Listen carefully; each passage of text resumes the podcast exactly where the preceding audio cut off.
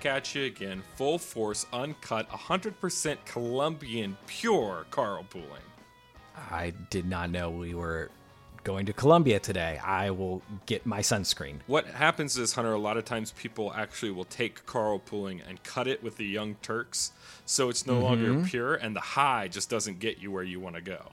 But Oh. this is the unfiltered, straight from the source, Right. 100% Nicotine. pure Arabica Oh. Are we talking about coffee? I We talked about cocaine. We talked Okay. about coffee. Okay. And I'm pretty sure you said something about tobacco. We basically covered the list of vices um, in descending order of severity, I think. Right. Also, alcohol. Shout out to you. Shout Great. out, shout great out to friend. alcohol. Shout out to alcohol. Every time I hear, can you guys tell that I was I was uh, kicked out of a fraternity? Just kidding. I never pledged. I was kicked out, but for Yeah. a totally different. Not because I wasn't a member, but they did physically kick me out of the home. That's a fun story for another time. yeah, I Um, can't remember that story off the top of my head, and I'm not going to make you tell it right now. I'll tell you the short seems version. good. Me and an Okay. ex were um, taking a tour of the house because I was, Was? Oh. pretending. No, because I was pretending like I wanted to join so that they would give me a free hot dog. Right on. And then we got lost on purpose and just, you know, flushed the toilet a bunch and just made a mess. It was, uh, I was stupid. At any rate, Nice. at any rate, um, whenever I say shout out to anything, I feel like I'm watching Games Done Quick, Right. which used to be this really fun thing for like oddballs and outcasts and misfits and stuff where they try and beat games as fast as they possibly can and raise money for Sure. charity.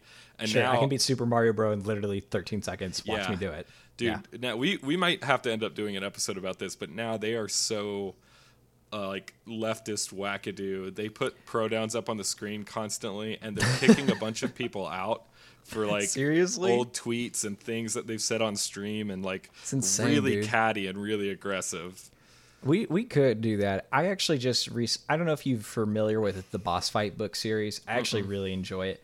It's just like they're base think about it like the pocket sized book on video games and they all and they just do like classic ones. So like Final Fantasy's in there. Uh oh shoot, uh, Shadow of the Colossus is one.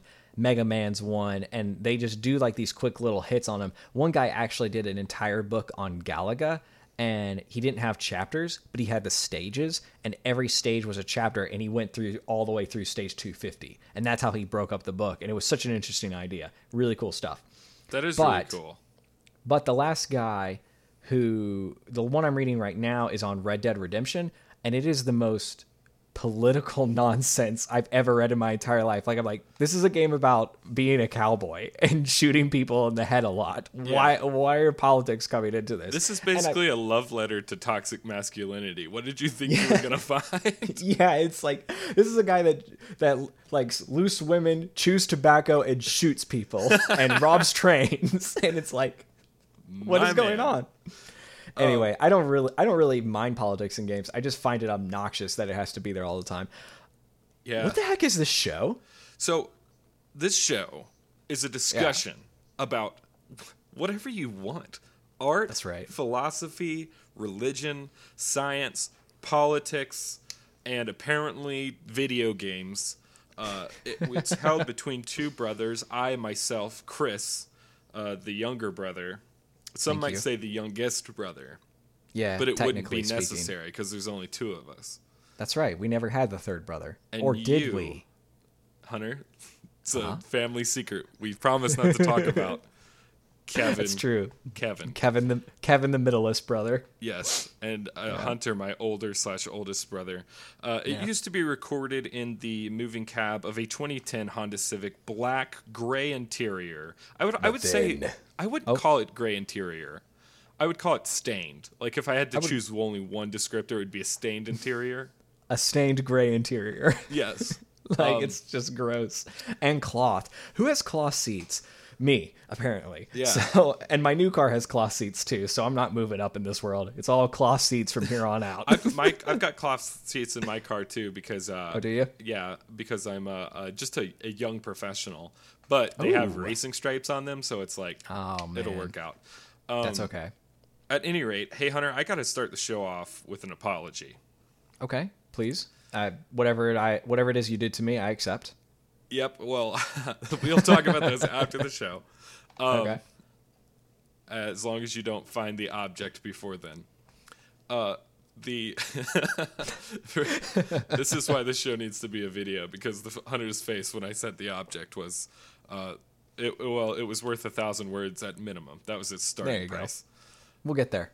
And That'll be a stretch goal on our Patreon. You guys pucker up or pony up so or bad. whatever. Maybe we'll need one soon. Um, some big news happening in the world of carpooling. We broke our all-time high for daily subscribers uh, yesterday, which is pretty awesome.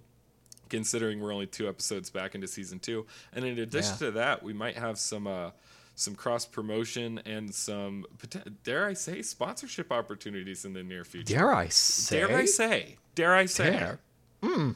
I do dare. I just I- dared, and so I, I- did I- dare. I double dog dare for you. So that's that's what I'm here for. Look, how many dogs can this dare possibly sustain? Um, okay. Uh, just get into Excel here real quick. Write a quick formula.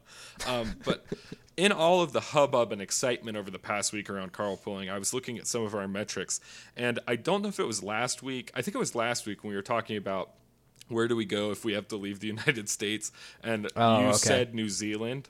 And I said, uh, no, I hate New Zealand. Those people are crazy. And the spiders have mortgages. And the hedgehogs aren't even blue. I can't remember exactly yeah, what, what is up with that? But yeah, it, look, hedgehogs are blue or black. Yep. But that's only the Yeah. synthetic ones. And then echidnas, the cousin to the hedgehog. Do you ever get red. scared? Do you ever get like nervous when you're about to say and can? I, I, The mm. echidna? Because you want to say echinida or whatever? echinitis or whatever it is that wants to come out of my mouth that So- I can't ever say. Look, here's the apology. Let me just get it out because you know I hate right, doing yeah, yeah, this. Yeah, yeah, yeah. I dunked on New Zealand effortlessly. and that's that's on New Zealand.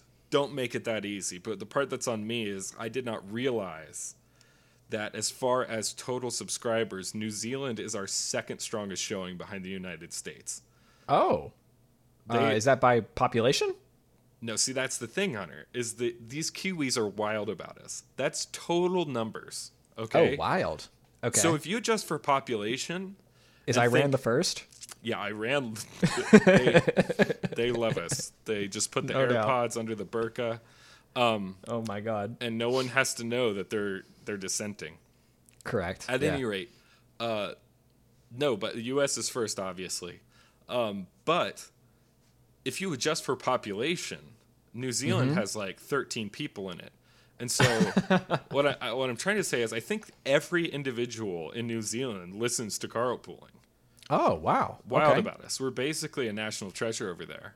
Nice. so Us I- and Flight of the Conchords. Yeah, it's pr- practically us and Brett and Jermaine, and I think Brett and Jermaine would hate us. Not positive, but I have this Pretty- feeling. I'm pretty positive that you're positive about that. You're just lying to everybody. I'm pretty sure they would hate us. You know what? Jermaine might not, Okay. because We could Brett we could ask him. Brett kind of went and did all his like, you know, Lin Manuel Miranda chumminess. And Okay. Jermaine went and recorded what we do in the shadows, and I feel like what we do in the shadows is, uh, I think that comes out of the the brain of a conservative. I hate to pry, but I think it does. Uh, Interesting. Okay. At any rate, uh, so what can I say other than I'm sorry for dunking on you and your terrible country. We're And sorry. I really should stop talking about it until I come visit, but there's not enough bug spray in the world.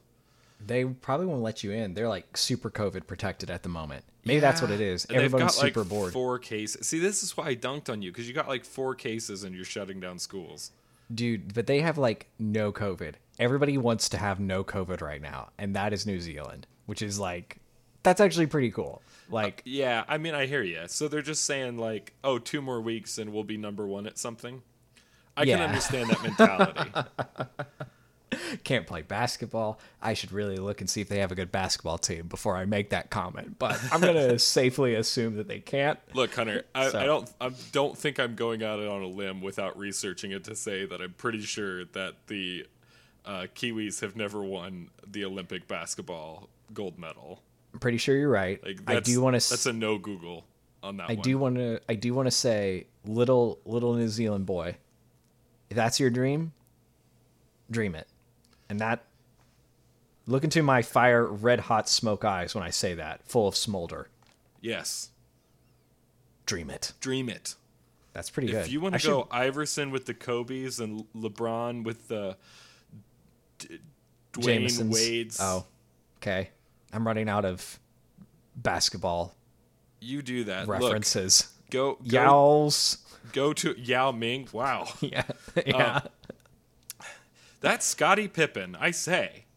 I say. The way that that Larry Bird does the flick throw, it just it tickles all of my right giblets.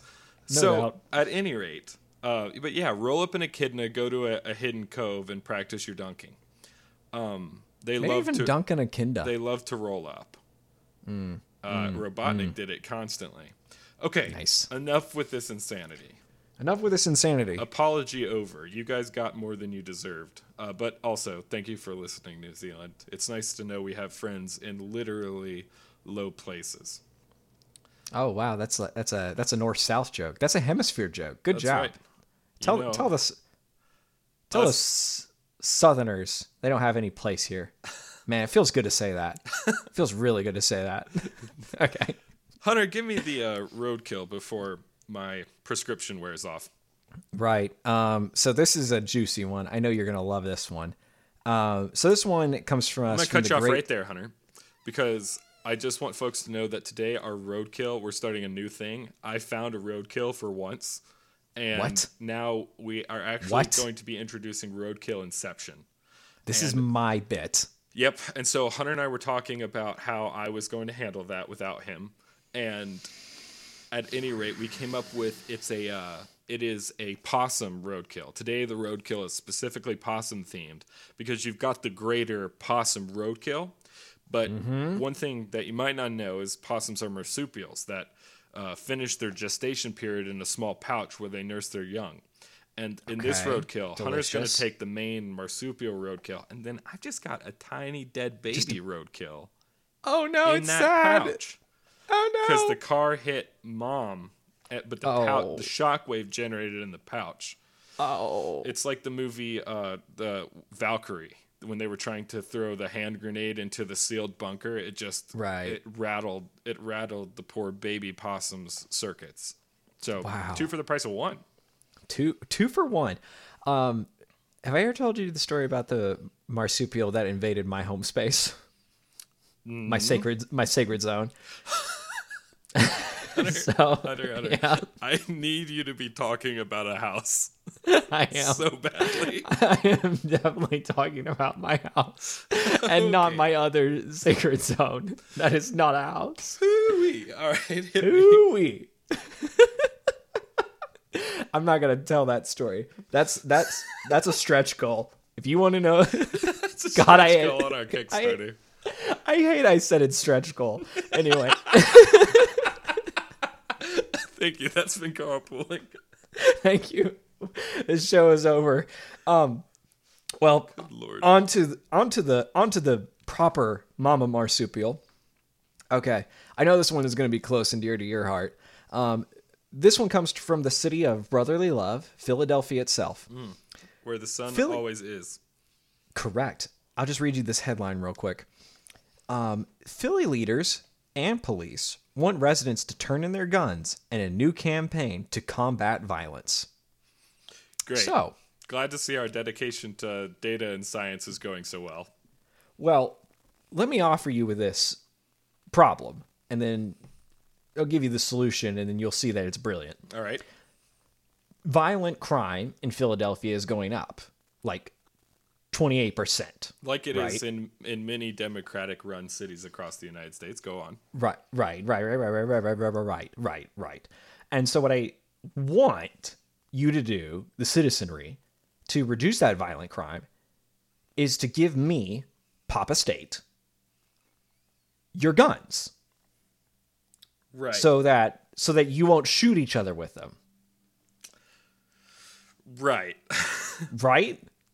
I so mean, let me just put it together if I can. okay, okay, There's a bunch of people not following the law. So what Okay. we should do mm-hmm. is we should address those people and make a policy reliant on their self starterism.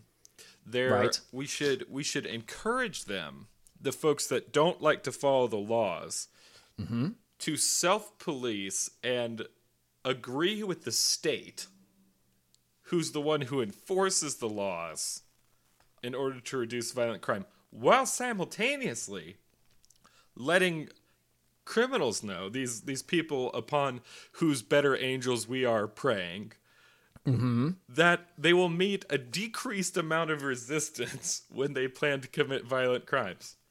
Well, I when you put it like that, it sounds like a horrible idea. But I want to remind you that I'm not just asking the criminals, you know, to turn in their guns. I'm actually asking for the citizenry to report their fellow citizens and turn in their guns, and I won't even punish them for that. Wait, So- there's really they're really encouraging Yes. you to turn in Yes. your neighbors. Yes, they're saying go through your house, find all the handguns, even the ones that don't belong to you, and turn them into the state.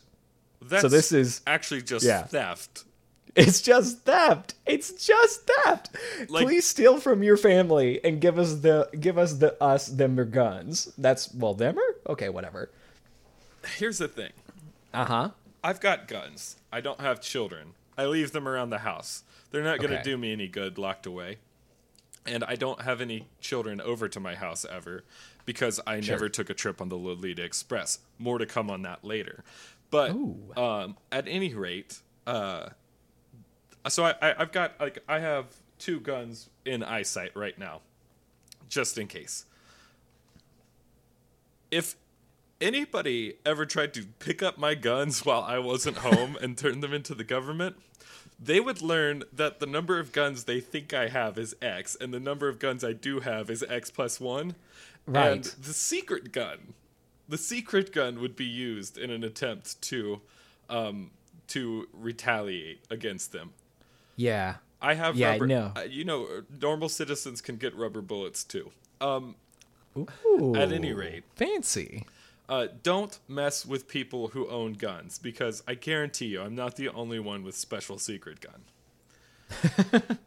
What, what is special secret gun's name? I keep it hunter in my sacred spot or whatever he said. Sacred zone. sacred zone. zone is a lot worse than spot for Um, This some is reason. uh, this is an idiot idea from an idiot legislator in an Yeah. idiot state. The end. yeah. The end. Okay, you ready for the baby marsupial? Give me that pouch. The Daily Mail over in the UK today released pictures of uh, Bill Clinton getting a back massage while on a trip with Epstein from one of Epstein's accusers. Oh, thank God! I thought you were going to say Hillary Clinton. that would be truly heinous, huh? No, and apparently, Jeez, it's that's I'm- gross. I'm, joking about this because uh, the individual who administered the massage said that Clinton acted like a gentleman. Apparently, there was no foul play or anything. Okay. She's not claiming any of that, so I'll take her word for it. Um, Okay, until enough. proven otherwise, but there is there so it's funny but also like incredibly it's so bill clinton and Yeah. then i did not have sexual relations with that woman it's like dude right. That like, level of yeah. if it looks like a duck and quacks like a duck and preys upon severely younger women like a duck it's probably Bill Clinton. it's probably bill clinton um, yeah so anyway uh, I don't know dude. if we'll ever know the final count of Juanita Broaddrick's in the world, but that's a disgusting, disgusting man. yeah. No and he, he also lied about the number of trips he took on the Lolita. I was looking into some of that on my research. Said he took like between two and three trips between 2003 and 2004, and it turns out it was like 26. So, right. yeah. I don't know if you had nothing to hide, why you wouldn't just say the same number. And if it was a bunch of QAnon dope heads that were like, um, you know, oh, it, it's 20, you know, it's it was 26 and he said it was 24, I'd be like, okay, I'd make that mistake. But like, Sure. 26 is way different than two or three. Like It's an order of magnitude different. that's yeah. what I was gonna say. It's kind Oh, of really? hard. It's kind of hard to leave, you know, 23 on the cutting room floor. Right. Yeah. At any Just rate, forgot. I just got busy playing this trumpet, just kind of lost myself. You guys want to hear some jazz? Uh, so, at any rate, let's uh, let's move on. Those are two dead marsupials for you, and one of them a young child. I think I got a new bit for the show. Yeah, hit me because I was about to make a really good joke at the expense of, of leftists, but if you want to go ahead, Crud. I feel terrible. okay, I want we'll do mine okay, and go- then do yours. Okay. Okay. So I'll I'll go first. Yep. Go ahead. Tell your joke. I was just gonna say I am hoping that the dead baby marsupial is a reach across the aisle to our pro-abortion friends in the left camp. Th- mm. that's my hope. Uh, that we're really building bridges over here with carpooling, thinking about small dead things. The end. Okay. That was so sweet. Thanks. That was so kind of you. Um, I want to do a new segment to the show where I pick a president and then you try and guess what musical instrument they play. Oh, So that. okay. Let's do one right now. I love that idea. Okay. Okay. Well, since he's on the since he's on the brain, let's start with Bill Clinton. Well, I already said trumpet. Ah lame. Okay. What? What? I'm not. Ch- I can't What- change my answer. It's. I mean, saxophone. yeah, that's what I was gonna say. I thought you said saxophone. Okay. What instrument does Trump play? Trump plays. Uh, it's literally in the name. That no, it's not because Okay, Trump actually plays one of those. He plays one of those children's books where you change the arrow on the front and it makes the noise of what animal you point it to. That's the musical instrument that Trump plays. The cow says, good. "It's like terrible Right. because there's like four kilobytes of memory on that chip." All right, that was fun. We'll do one president every week. I love this idea. Right. We'll be done in a fortnight. Okay. I can't wait till we get to Calvin Coolidge. Okay. Oh, what a fun game, Hunter. Good idea. what a what a fun game. All right. Uh on to the show. Yeah, Christopher, bef- before we get to the meat of it, I got a little something for you. hit me. Do not go gentle into that good night. Old age should burn and rave at close of day. Rage, rage against the dying of the light. Though wise men at their end know dark is right, because their words had fort no lightning they, do not go gentle into that good night. Good men, the last wave by, crying how bright, their frail deeds might have danced in a green bay. Rage, rage against the dying of the light. Wild men who caught and sang the sun in flight, and learned too late they grieved it on its way. Do not go gentle into that good night. Grave men near death, who see with blinding sight, blind eyes could blaze like meteors and be gay. Rage, rage against the dying of the light. And you, my father, there on the sad height, curse, bless me now with your fierce tears, I pray. Do not go gentle into that good night. Rage, rage against the dying of the light. What a masterwork. That is such Really a good. good poem by itself. Really good. And Yeah. obviously today we're talking about uh, a film. And Yep. that film is not Gravity with Sandra Bullock. Oh, crud, I watched the wrong one. Crap. Crap. it is Interstellar, the far Yeah. superior film that Yeah. came out uh, just just before Gravity. This movie, we wanted to talk about it for a couple of reasons. We wanted to talk about it because it's a, a real thinker. It's a movie that gets better the more you know about science, for sure Right. and it definitely has this interesting intersection at one point between the idea of a a super fourth dimensional being and humanity that's really kind of beautiful Bizarre. and i think i think they did a fantastic job at representing that non-euclidean geometry in a 3d space but not only that it it if you can extrapolate some interesting things about that and then apply them to a supra fourth dimensional being that you believe in i'm talking about god i think that perhaps they've given us the best physical visual representation of just how strange and how bizarre and how eldritch and how different a god might be compared to us Interesting. So there's I, a lot I of like cool that ideas there. perspective. But let's let's not go that deep just yet. Yeah. That poem. Tell us a little Right bit on. about that poem in the movie and uh, and why it was so impactful because it just like every time they would quote from it, it's just a sledgehammer. Right. Yeah. So that poem is mostly referenced by Michael Caine uh, throughout the movie. His character is uh, Professor Brand, and this is a really good poem because there is there, this poem has like a little bit of a, a harsh intent to it, right? And the poem is all is like about you know when you, when you're down for the count, you know all the rules go out the window. You know, at the end, at the end, it's death.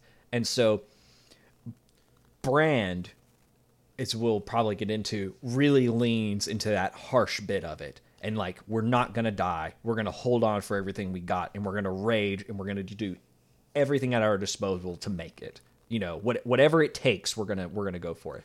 It's kind of like his arc. But I think it's but I think that same spirit fills our protagonist in a noble light Absolutely. and and I think and I think uh, I think the poem inter kind of intersects with that a little bit. I don't think it ever separates the two completely. That's kind of the tension. Uh, who wrote this poem?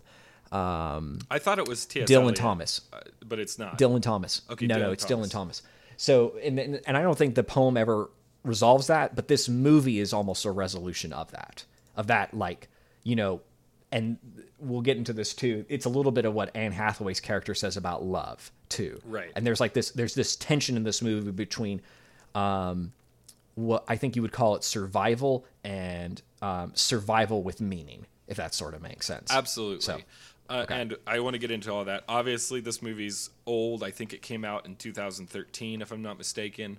Uh, 14. 14. Okay. However, uh, the we are we are going to spoil the mess out of it. So if you haven't seen it, and it's one of those movies, in my opinion, that you really don't want to know what's going on from the get. Yeah. So Yeah, yeah, I would say if you haven't seen it, make sure to uh, to uh, put this episode on pause. Go do so immediately, but leave this running so that it uh, increases my play count metrics, which is what I. Uh, uh, like a Live. dragon sits upon a pile of gold. I too sit upon a pile of how many how many numbers People listen I to my voice. when I when I look at our analytics. Um, Wow. So, at any rate, let me set the stage a little bit. So this movie is about Yeah, kick us off. It's about Earth that an Earth that is dying, and it doesn't tell us exactly what happened. It hints at it a little bit. It's obvious that there was some kind of war. There's uh, some advanced at the beginning. They introduced some advanced uh, aircraft from China, I believe, that was used in some kind of some kind of attack. It was some kind of militarized drone, and Right. the main character, uh, who is played by the- Matthew McConaughey. the gorgeous Matthew McConaughey, oh, uh, wow. takes it and tries to repurpose some parts from it. So apparently there's a war, but the net is that there is the planet has basically dried out. There's huge dust storms and they're very caustic to people's lungs and uh, It's referred to as the blight. the blight. Yeah, and and then there's a, like a sickness that comes along with that. Um, Yep. So very interesting and and it's affecting all the crops. Right. Uh, we're losing okra. We're losing different things we farm, Corn. and eventually that corn actually becomes the only crop that people can grow. Right, and, and so they're they're planting these uh, these crops, almost just delaying the inevitable.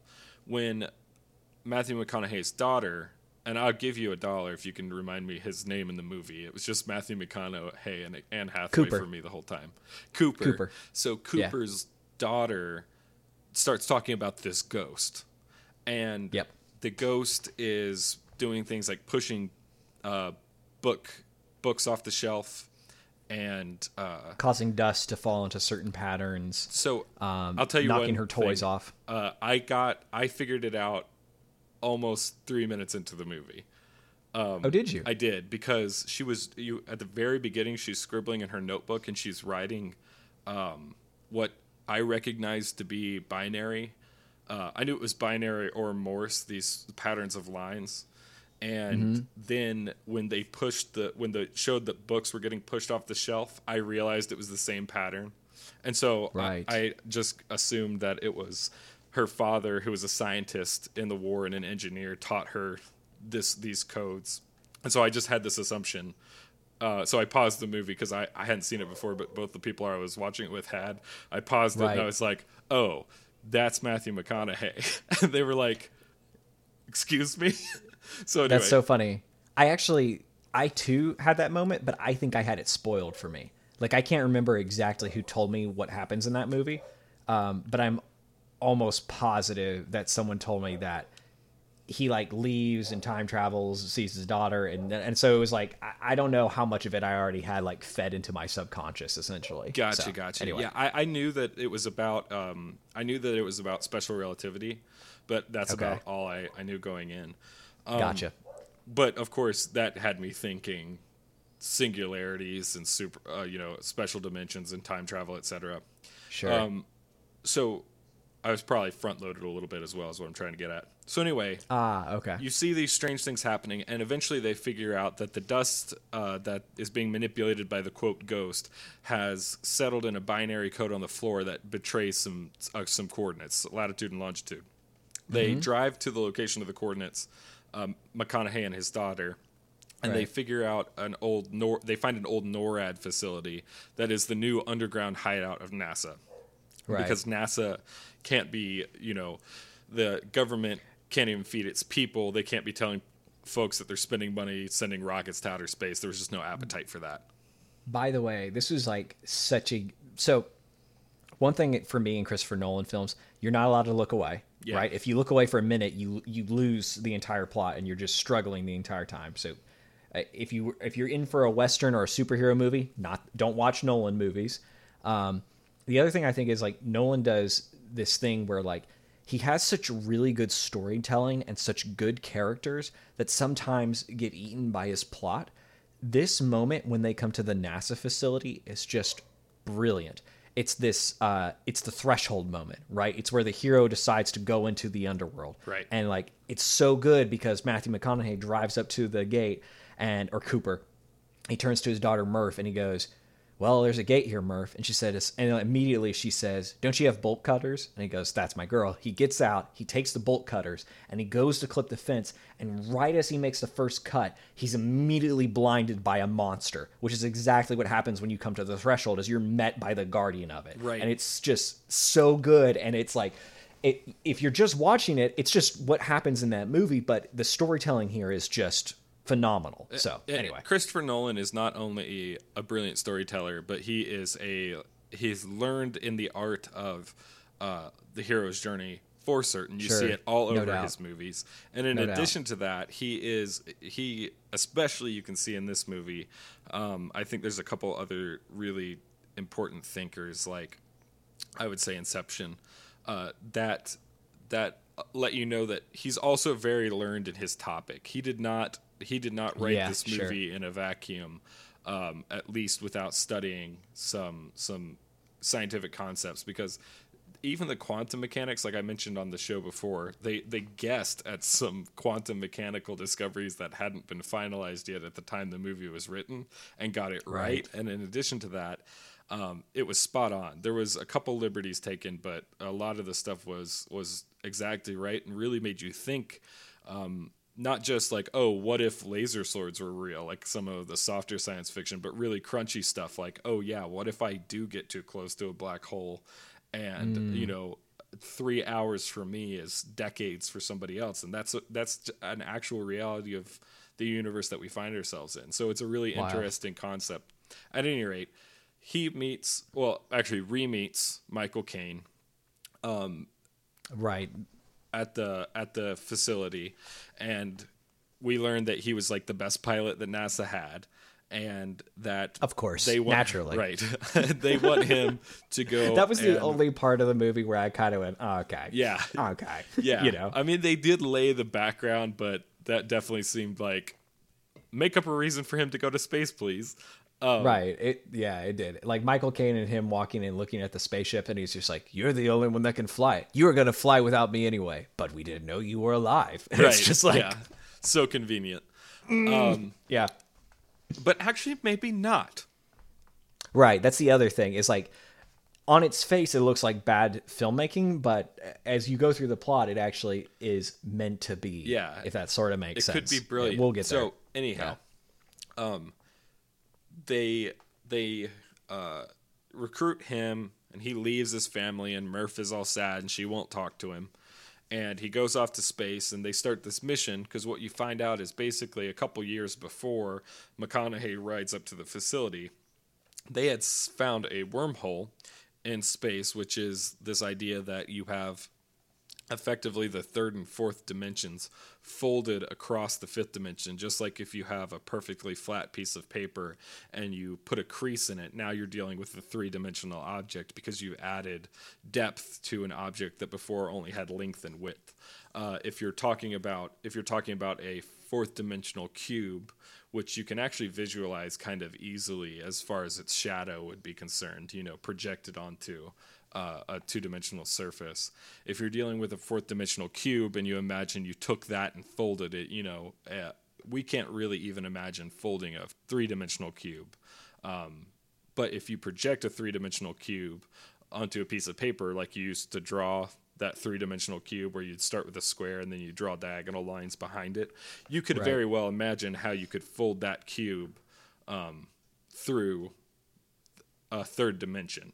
Well, the same is true for a fourth dimensional cube. This idea that you can you can uh, uh, fold a fold a shadow of a fourth dimensional cube up through the fifth dimension, which would give you this strange instance where you could jump between space and even potentially time via traveling to a single point. It's effectively a place where the three dimensional fabric of the universe meets a separate location of the three dimensional fabric of the universe. Um, so they really nailed that idea, and I really loved the visuals there. This is one of the places where I thought it was very interesting because although we suspect that there are wormholes in the universe, we've never taken a picture of one, obviously. And the way they represented this was it was a small visual distortion uh, that looked just like a pathway to uh, a different place in space. And in theory, that's how they would look. You know, it's the it's this. Um, I think the way they explained it in the in the movie was very similar to the way that uh, Madeleine L'Engle describes it in in uh, Tesseract, where or a Wrinkle in Time rather, where you fold a piece of paper and then punch a hole through the piece of paper with the pencil. he does he does that. The one of the actors he literally takes it and punches it. Yeah, that's a great way to think about it. It's just a hole, and on the other side of it, you see, you know, a different place in space and time. Uh, Right. Really interesting concept. I love the way they visualized it. And while they're going through, there's this weird, there's weird distortion in space time, and a hand reaches in and like gives a handshake to uh, Anne Hathaway, and they start realizing that Doctor Brand. Doctor whatever. They start realizing Okay. that oh yeah, she's she's uh she's Michael Caine's daughter as well. Correct. Because every Yep, yep, yep. you know NASA, a classically incestuous organization. Um, and so at any rate, I mean it in the more benign sense, Hunter, don't give me that look. At any rate, yeah, uh, they they're like, "Oh, it's them, the people who opened the wormhole, the people who called us here," but they don't know who that is, right? Right. So anyway, they travel through. Um, I- I'm skipping ahead a little bit. Two years before, two or three years before, they had sent several missions, individual missions through the wormhole to go investigate Yeah. different planets that were potential planets uh, for sustaining human life. And so they sent some astronauts there and were collecting samples back through the wormhole to ascertain whether one of these planets could could be moved to. And so they had They were essentially sending data back to Earth saying like, "Hey, the planet you sent me to that we thought was good, turns out it's just a desert and I'm going to die here." So, or it was, "Hey, planet is great. It's got water, it's got uh, oxygen, it's got not predators." right. you know, basically just these reports. Um, and then I think, if I remember correctly, not all that information was getting through. But when they get to the other side of the wormhole, they find it all stored on a station. And so now they're able to look at these explorers who went, I think there were 12 of them, and start picking through the worlds, going, uh, well, they said this one was good. Let's go there and see if it actually is good. And then we can get word back uh, to Earth for plan A. Right. And plan A is moving the Earth Earth's current population to the new Earth. and they were going Right. to accomplish that because the NORAD facility, Michael Caine, while he's walking uh, Matthew McConaughey through the facility, he goes, "Do you notice anything strange about the facility?" And he sees that the whole facility is shaped like a centrifuge. And Michael Caine gives him the information: this entire station is a spacecraft, and if we find a viable planet, we're going to load as many people in here as we can and fly to the new planet. Right, exactly right. And the goal is to find a planet that's habitable and come back before they run out of fuel and are not able to. If that happens, they have to go with plan B. And plan B is they have tons of human embryos frozen and stored on their spaceship that they can turn on, hatch, whatever you want to call it, and they will then continue the human species on Earth 2, while everyone on Earth 1 dies Right. to the blight. It's Noah's Ark, effectively. Right, Noah's Ark, except we're not taking all of the marsupials, those suck, and no dogs Yeah. or cats, Uh, just humans. It was also a really interesting, kind of incredibly pro-life moment in this movie as well, um, because they set up this situation where, especially from from Brand's perspective, Michael Caine's perspective, not only was were, were embryos the continuation of uh, humanity. Not only were they the future, if you will, and I believe Right. the children are the future. That's a joke for the people who grew up in the '80s that listen to our podcast. Um, but they they were actually the only continuation of the species. They were the only hope of the species, and from from uh from Professor Brand's point of view, yes. Yes, exactly. That's what that's what I'm getting at. And so, Okay. uh, I thought it was really interesting how you take the political striping off of some of those concepts and put it into a hard scientific uh, setting and a narrative setting, and it becomes obvious. You know, Yeah. uh, it you don't even question Yeah. it when they Yeah, present it in that setting. So, minor point, but I thought it. I thought it. I, I think it's interesting from a cultural perspective whenever a movie talks about embryos or, um, or, uh, ungestated human beings, if you will, and and we Mm-hmm. all just go, yeah, that makes sense. Those are humans. you know what I'm saying? Right. Anyhow. Yeah, no doubt. Um, so that's plan B. Well, they go and they start exploring these other planets. There's some really cool moments that happen there. Uh, we could get into. I don't think we will right now, but okay, that sounds good. the The only one I want to talk about is the second planet, anyway. Because I, I the one I think Doctor Mann. Yeah, yeah, yeah, Doctor Mann. I think I think that is like the only interesting bit, but we can leave that alone for for right now if you think that's good. Well, there's a really cool moment on the first planet where you deal with special relativity and the fact that time Right. is, uh, at least the way we experience it, linear but not constant. And Mm-hmm. uh, so that was really interesting to me. And then why don't you go ahead? We'll talk about the the Matt Damon planet. There was a lot of interesting things narratively that happened there. I think the first thing that's like interesting to note is when Anne Hathaway and Cooper are sitting on the ship and they're talking about all the people who have gone before them. Uh, this is before they freeze themselves, before they get to the wormhole on Saturn. And they're just kind of flipping through and talking about all the scientists who have gone before them and just like discussing who they were and having that conversation. And Anne makes a com or uh, Dr. Brand makes a comment that essentially leading to the idea that there is no evil in the world. Um, And what she says, she says simply something like, "Do you think like when a when a predator kills its prey, is that evil? When something when a storm happens, is that evil?" And really, she's just saying that that's just nature, right? There's nothing wrong with it. Right. And then Matt Damon makes this excellent point: is so the only evil we're taking, we're we're we're so the only evil is the is the ones we're taking with us Yeah, that Which is- which- us. Yep. which is just basically saying that the only thing that's truly evil is man, right? Which is such a good line and such a good idea to show you how like open Cooper's eyes are to to man's spirit, Right. Right. And so this entire journey pretty much goes off without a hitch for most part. They're battling the elements, they're struggling, they're striving, yada yada yada. But everybody still is staying tight to the mission. And then they come to Matt Damon's planet. And to bundle it all up, Dr. Mann, Matt Damon's character, basically lied about the conditions of his planet. There is no surface, it's all frozen, the air is unbreathable, and the only water is frozen. And so he was so nervous that he was going to be abandoned there that he basically started sending out data saying his planet was habitable and telling people to come to it so that he would be saved, right? And so that there he could see another human being. Uh, when he gets discovered about that, he attempts to kill Cooper, and he actually succeeds in killing another scientist. Um, the, and it's this, and I was sitting here l- watching this Just, moment. just to this- be this- clear, his goal is to steal the space shuttle that they came to to visit his planet on and take it back to Earth. Is his goal? Cor- correct. He wants he wants out. He wants out. He he's done. He he he was not prepared for the sacrifice he needed to make. Right.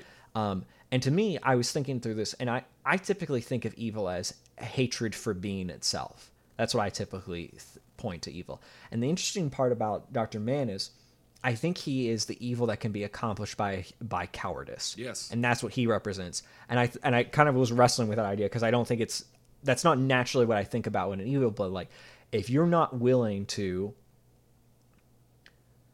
if you're not willing to make the sacrifice, if you're not willing to stare into the void and you're not willing to take on that burden, there's a chance that in that fear you could you can uh, Dr. Mann almost dooms humanity Yeah.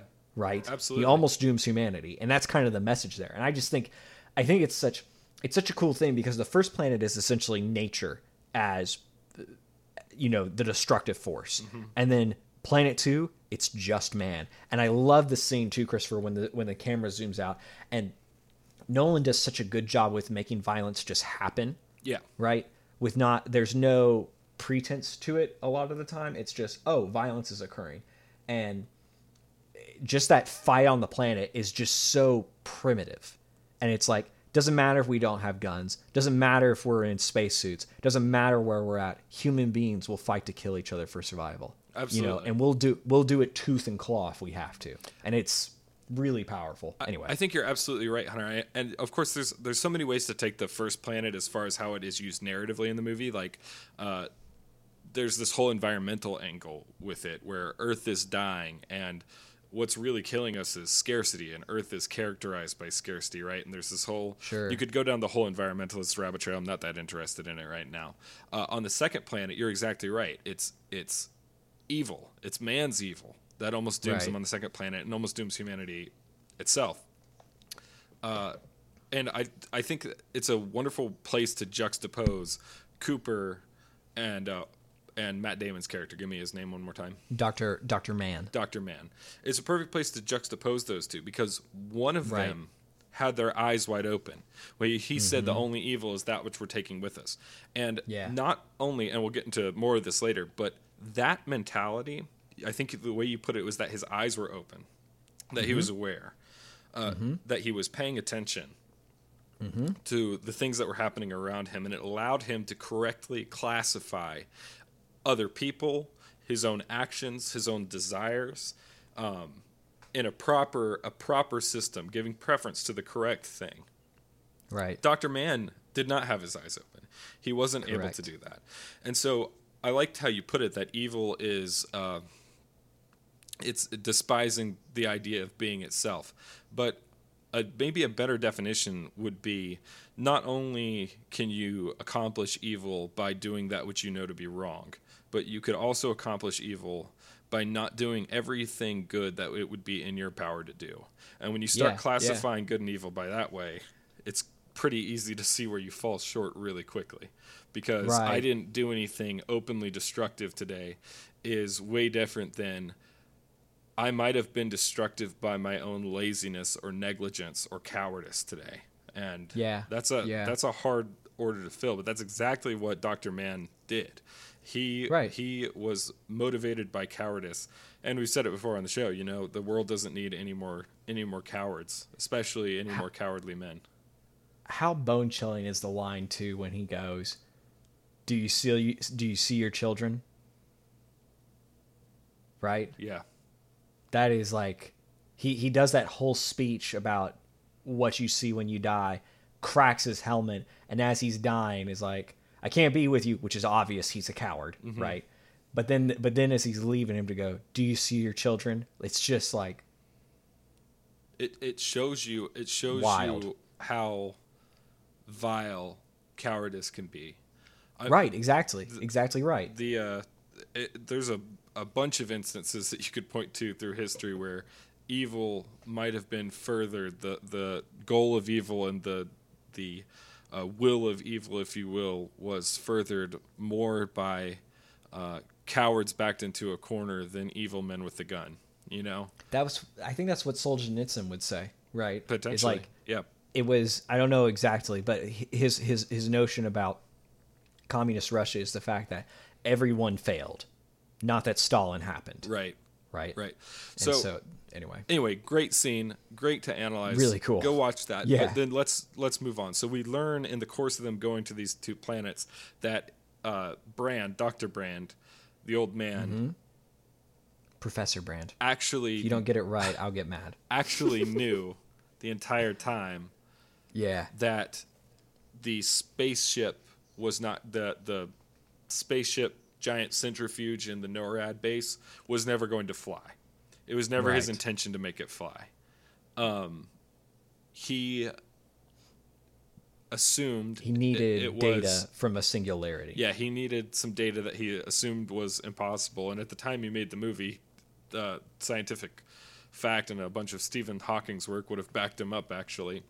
Right, But- exactly right. So he knew it would be impossible that they would never get it to fly because he needed data from inside of a singularity. A singularity is uh, a unification of space, time, mass, energy into a single substrate, typically thought to perhaps be existent in the cores of supermassive black holes because of the intense warping of space time, the um, the anything past the event horizon, perhaps uh, where space is expanding at a rate faster than the speed of light could escape, would create this kind of timeless, voidless, infinite spike in the fabric of space time, thus creating a singularity. Anything that got that close to it, at least with our current technology, would get destroyed. Even if something could get in, it couldn't get back out to share the data, so there was no way he would get this data. It was effectively a catch 22. You go in, you're obliterated, you stay out, you don't get the data, and you're obliterated. So they figure out that it was always his intention to send the embryos to whatever planet they found viable. And so Go with Plan B. Right, which had a bunch of personal story ramifications for uh, Cooper and Dr. Mann, his daughter, uh, because they didn't know that they were leaving. Brand. They, yeah, Dr. Brand, sorry, because they didn't know that they were leaving on what was a mission to abandon Earth. right, and abandon their children, abandon their relationships, abandon their friends. They thought they were they thought they were looking for the escape route for everyone that they love. Turns out the escape route was never on the table. Right, right, right, right. Plan B was always Plan A. Right, and that's that's one thing I love about about uh, Professor Brand's character, Michael Caine's character. On his deathbed, when he reveals this information to Murph, Cooper's daughter, he recites part of the poem that Hunter was Yeah. talking about, and it's Yeah. this you know rage, rage against the dying of the light. It's a man that not only sacrificed his body but sacrificed his soul to Right, yes, continue on yes. the human race. And there's a real Christ-like moment that happens with him uh, because you kind of see him as this evil guy that tricked everyone. And I had a totally different perception of it when I watched it because he Hmm. was the man that was willing to take on the sin of the world.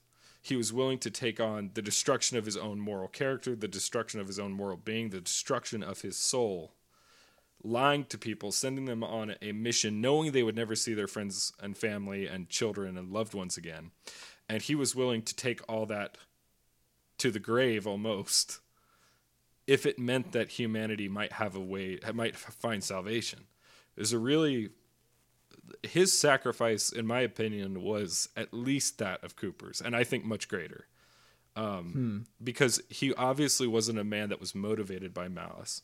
He was a man that was motivated by pragmatism Right. and and compassion, I think. And it drove him to say, "Fine, I will take the sin of lying and die with it if it means that we might be saved. And I thought that was a really beautiful moment. I, I, I well, um, I, I will say, I will say this. I don't think the movie expects you to take it that way. I don't think so either. Um, At least not at face also- value. and I would also say, um, it also seems to me, strangely enough, uh, Professor Brand's story is one of human sacrifice, right? Mm-hmm. We we kill everybody today to have the next generation, right? Yeah.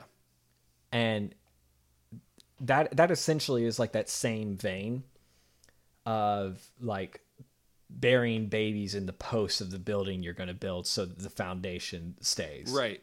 Well, there's know what I mean? definitely a eugenics angle to it, although I think he earnestly believed that there was no saving these people anyway. So he would do what he had to do to ensure someone survived. You know what I'm saying? i do i think it's a lack of faith which i think is kind of his point when he says that too That's totally Which- there as well. They obviously round that out later in the film. right and i think that's kind of like it's faith in the ghost right it's faith that, that the ghost means something and then it's also faith in the human spirit to overcome the impossible mm-hmm. and to me those are the two sins that brand commits right Right. is he he he loses sight of that and in order to gain it see this is the th- this is the one thing i don't necessarily like about your take on him in order it's not that he he does something evil right and that is lying and he thinks the cost of that is him to some extent Right. and that's actually not true Okay, Right. so I agree. I agree with where you're going with this. I agree with Okay. your take. What I'm saying is, okay isolated inside of his mind, what he was Okay. doing was incredibly noble.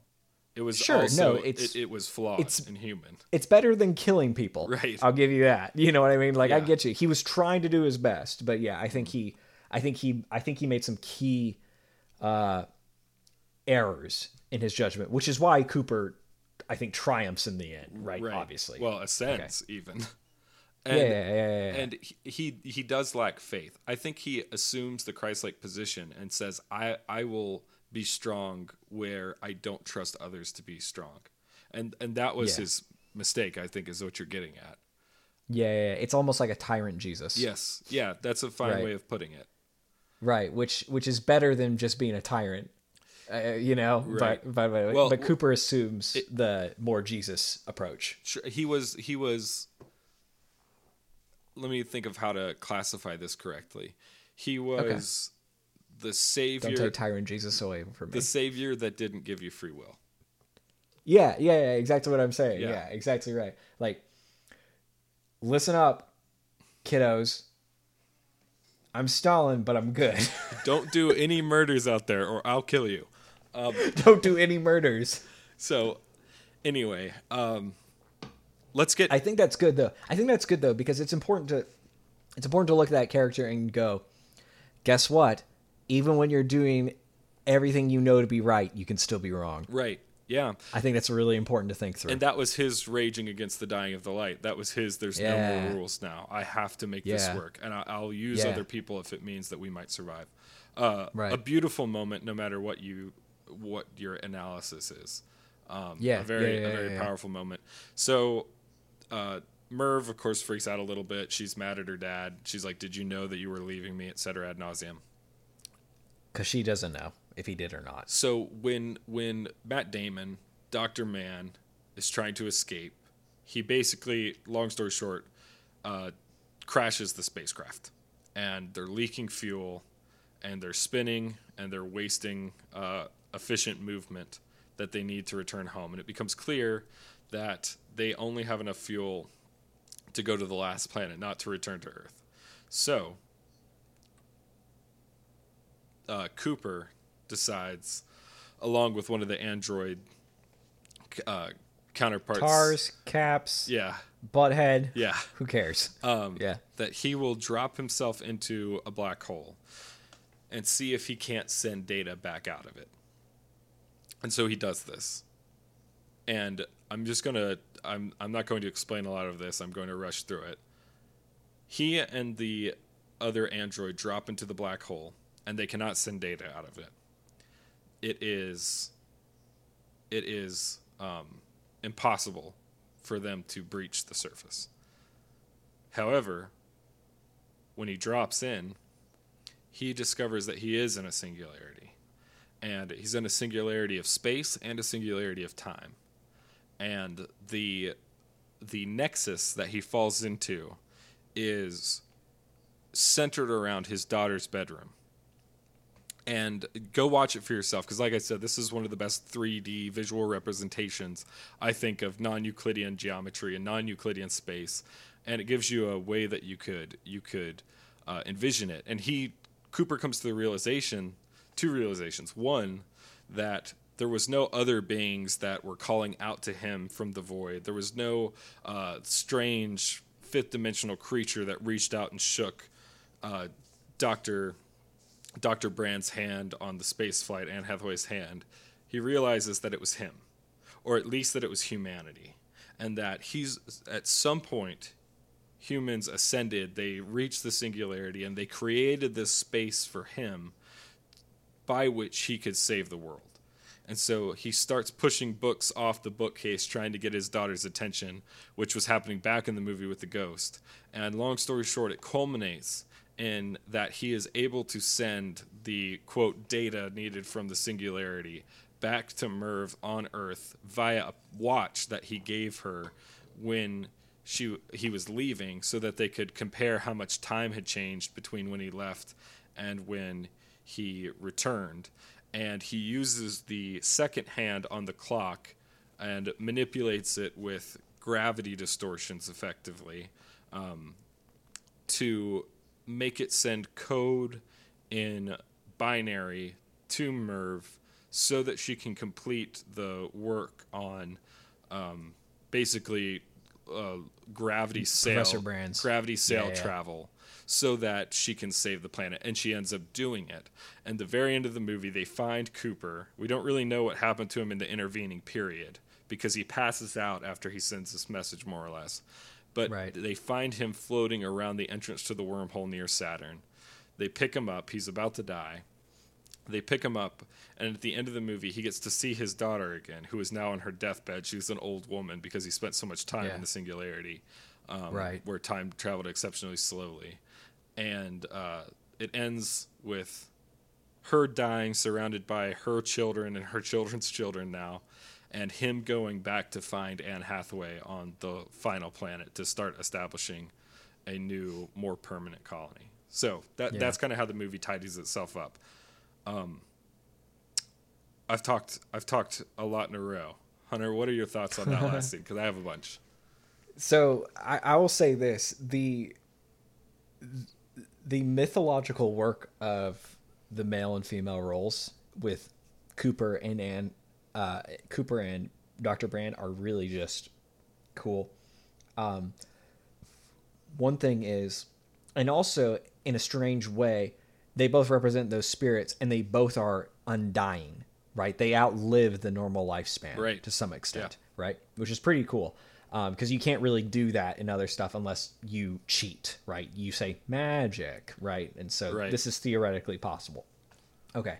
Um, Cooper is a pilot who lives in the sky, right? And is a spirit of masculine adventure. And what I love throughout the movie is you constantly see this image of him looking at planes and getting excited and you see he has this cowboy aspect to himself right and even now after he's even been to the singularity he still looks at planes like he's excited about them he walks past them in that one scene and looks through the window and stops and just has to stare at them mm-hmm.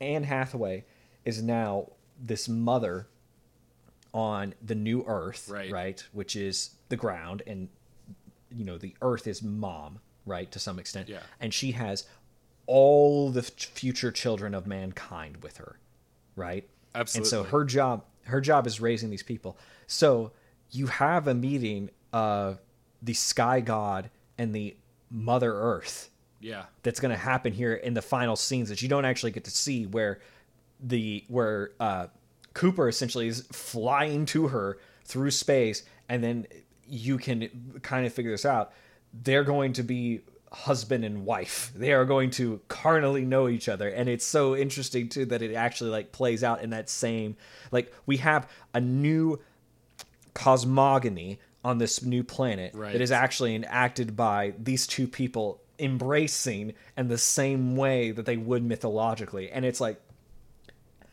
you, you it's obvious that that isn't like finagled in there. Like nobody tried to like wrench that. That's who these characters are. We all know the you know the crazy pilot and we all know the the the scientist that loves her work. And then it just sort of like you just see it happen before and you're like oh my god this is so strange. This is uh you know this is this is uh the greek cosmogony. You know this is uh this is uh jehovah making the planet from the void you know it's everything Yeah. all at the same time and it's just so crazy dude anyway and, that, and that was my two cents sense, they really did. They really did make the planet. You know, it, Right. it was. Yeah, yeah, yeah. It was. Uh, it was Anne Hathaway who who fertilized the ground, and it was. It was well. Let me put it really distinctly. It was Matthew McConaughey in this sense that carved. That carved humanity out. That formed the new humanity Mm-hmm. and allowed them to enter paradise Yeah, through, exactly. through the sin of the old guard, through the sin of humanity, yeah because he did not, because he was able to overcome, he ascended into the same realm that, in theory, God lives in, and Right. and formed them out of the failures of those that came before. It, it, it is really a a Enuma Elish geared, almost caliber tale. They are Abzu and Tiamat, or Rama and Gaia, in a bunch of ways. right Um, right right right right It was really, it was super interesting to see uh, that because he he literally goes to the place where gods go. Now there was this human centrist element where God turns out to be humans, and of course, yeah that was the only thing that i was just kind of like meh, wah, yeah, wah. it's not yeah a- just meh Yeah, it's just meh. But but the method by which you transport yourself to the realm of the gods remains the same, right? It, Right. it is by dealing forthrightly with the evil in the universe, by the realities of life, and and that part of the story. Uh, was impactful to I'm sure everybody who's watched it simply because that's a real story. That's how life Right. really works. right yeah It's the idea that that you know you're not Christ because you've sinned, but who said you had to? Well, your humanity said Mm. you had to, but what if you transcended that humanity? Why couldn't you be as effective as him? As you know, you never will be. But Right. but it's taking seriously the idea that if you could figure it out i think and get i it right, i think it's saying i think it's saying that there's absolutely nothing better to do with your time than that right, like regardless regardless if you can regardless if you can ever get there it's like what else are you going to do Well- you know and and i think it's like if you're really really really really lucky you can carve enough of you out of the way to let that out Uh, right. You know? and, and to do that, I think, and this is kind of the point I was driving towards. To do that, you have to take seriously the idea that if you got it perfect, it would change the world. That you would Right. become more powerful than you could possibly imagine. Obi Wan Kenobi, if you were able Right. to separate yourself in that way. Now, that doesn't Right. mean you have that you that's believe because you can that's because that's because from our our perspective like you're you're actually it's it's not necessarily you it, it, it- it's the fact that god through you Right, right right. it's like it's like that ideal which is god then has a clear window into this world it's like a portal it's like a black it's like a it's like a wormhole to that point if you will right for sure, for sure. yeah, wormhole's not exactly right, it. but you know what I'm saying. Yeah. it's the portal, which is like the, which is why you always see, like, the Virgin Mary is in a is in a is always in like a Some kind of ellipsis or oval, yeah, right? Yeah, and then and, and light shines through it, right? Because she's not of here, Right. You know, so Well, and it's the Anyway. same idea. Like, if you believe truly that God was, or Jesus rather, was fully man and fully human, then Mm-hmm. it stands to reason that because you're not God, then you can't obtain what he obtained. But if you did, he was also fully man. And so there's nothing about his goodness that would be restricted from you. That you would Right. have the same that that there's nothing inhuman about what he was able to do. It was simply that It's his interesting to look at godhood allowed him to do it perfectly. And if you Yeah. take that idea Yeah. seriously, well, it's kind of like what we were saying earlier about uh, Professor Professor Brand, right? Like he he not only is held accountable for the evil he did, but also the good that he didn't do.